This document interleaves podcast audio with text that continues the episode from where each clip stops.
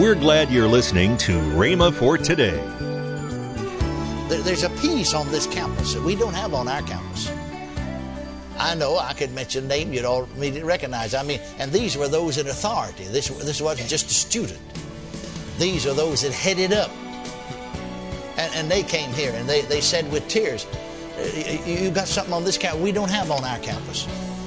You see, these were leaders. Uh, they wept in, in, in my office and said, There's a love, you can feel it. There's a peace, you can feel it here. We don't have this love on our campus. We don't have this peace on our campus. But with tears, they said, We want it, we want it, we want it. Welcome to Rhema for today. Kenneth E. Hagin continues his teaching, Knowing God as Your Father. Later in today's program, I'll tell you about this month's special radio offer. Right now, let's join Kenneth E. Hagin for today's message. I don't know. I, uh, uh, you know, I don't like to use myself as an example because I know I'm many, many areas a poor example, but I do endeavor to wait upon God, pray. But uh, I've had ministers to say to me, you know, in, in conventions where there are a number of we ministers, well, when so and so speaks, and, and I appreciate what they said, what they said is good, but there's a spirit of agitation. When you speak, there's a calmness, there's a peace. Well, I think what happens a lot of times is that, uh, that when others speak, uh, the, the message is not necessarily coming from their hearts. Sometimes they're just aping and imitating somebody else. I remember many years ago in the days of Voice of Healing, when there were 70 or 80 of we ministers in the Voice of Healing, I was preaching there in Dallas in Oak Cliff Assembly. Brother Noah was pastor. Brother Noah said, Brother Hagin, I, have had all these fellows in my church and said, they preach the same thing you do, but when you preach, it, it's just different. It's just, it's just different. Well, I said, one thing is a lot of time what they're preaching is what they learn from someone else. They're sort of giving it second handed. Or they're are only an echo. But when I talk, I'm talking from my heart. I experienced it. I was there. Well, it's just it's just a difference, and and, and there, there there will be a difference. But I think a lot of difference is that uh, somewhere or another in fellowshipping with the Father, you just simply that peace, that tranquility flows over into your spirit. I know I've had people come here from other schools all over the nation. And I know I was going from a class. One day there's a fellow here looking this over, you know, and, and I was I finished my class and I was going back to the administration building. So he hollered at me and came running up to me, shook hands with me, told me who he was, and he said, Brother Hagin, uh, you know, he said, I have visited because he was a student in a certain school. He told me where he was from but he was planning on changing schools. And he began to rattle off where all he had visited. But he said, I, I mean, just out here, there's a peace here. There, there's a peace on this campus that we don't have on our campus. I know I could mention a name you'd all immediately recognize. I mean, and these were those in authority. This, this wasn't just a student. These are those that headed up. And, and they came here and they, they said with tears, you got something on this campus we don't have on our campus. You see, these were leaders. Uh, they wept in, in, in my office and said, There's a love, you can feel it. There's a peace, you can feel it here. We don't have this love on our campus. We don't have this peace on our campus. But with tears, they said, We want it, we want it, we want it. I've had pastors to say to me, Brother Hagin, you know, because I left my last church, and went out on the field in 1940, how do you get your people to pray? Evidently, they had difficulty getting their people to pray. And they looked shocked when I'd tell them. I said, Pray yourself. They looked like you'd slapped them with a wet dish rag. See, they're so busy working for God, they don't have time to pray. See, they're so busy, so busy doing things for God to keeping the church going, keeping everything going. You see, they don't have time to pray. Set the example in front of your people and they'll pray. I never had any difficulty getting people to pray because I prayed myself. I prayed before them. I prayed with them. I said, I'm going to pray. I didn't scold them for not praying. I never tried to make them pray. Old saying in the natural, you know, you can lead a horse to water, but you can't make him drink. See, I never tried to make people pray. I never tried to force them into praying. I just set the example before them and prayed, and they saw the results till they all wanted it. Hallelujah. Can you say amen? They wanted to enter into that too. They wanted to get in on it. Well, thank God, thank God for the privilege to pray.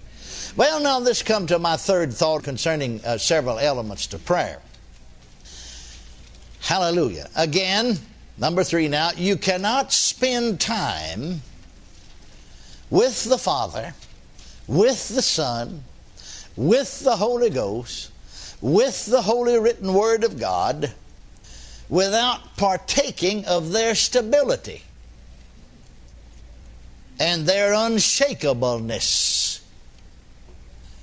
I said, we cannot spend time with the Father God, with the Lord Jesus Christ, with the Holy Spirit, with the Holy Written Word of God, without partaking of their stability and their unshakableness. Write this down. I'll repeat it. One who is easily disturbed. One who is easily disturbed. And one who, in the jolts of life, and you know, the jolts of life come to all of us. One who, in the jolts of life, is unseated will find new strength and steadiness that will make him a blessing to the world by spending just a little time with the rock of our strength. Hallelujah. hallelujah. I said hallelujah. hallelujah. Glory to God. I want to repeat that. That's so important. You need to meditate upon that a little bit. One who is easily disturbed. One who is unseated or in the jolts of life is unseated will find new strength and steadiness that will make him a blessing to the world by spending just a little time with the rock of our strength. Hallelujah. Glory to God. Just a few moments, actually. We need to spend more time that, but just a few moments with Him tunes us up. You know, just like you get your car tuned up every once in a while, it won't run right. See, I know spiritually speaking, folks not running right, they need a tune up. Hallelujah. Amen. Need the spark plugs adjusted. Sometimes need the carburetor cleaned out. You understand what I'm talking about? And then it just runs smoothly, you know. Amen. So many times in life, things are not going right. It's sort of a hit and miss. You ever drive, try to drive your car, you know, and it, it just hitting on certain cylinders and missing jumps and jerks. Sometimes I think spiritually speaking, that same thing's true. You see, that's reading folks are jumping and a jerking. They're never there, up and down, in and out. Things not going right. They need to get the spark plugs adjusted. Hallelujah. Sometimes the carburetor gets dirty, you know, and and, and, you know the gas don't get through just right. Hallelujah. Sometimes there are things that just needs to be cleaned out. Sometimes just waiting on God to clean some of that stuff out. You know, I found this out. But just waiting on the Lord, spending some time in His presence, spending time in the presence of God, praying in the Spirit in other tongues, spending time with His Word open before you, spending an hour there, and then come out from that presence, and they've even got on cassettes are playing or even on the radio religious music, you know. But it sounded like somebody beating on a tin lid. You know, there's no spirit to it because you just come from the presence of reality. I, have seen time I had to turn that off. much less all that other kind of junk.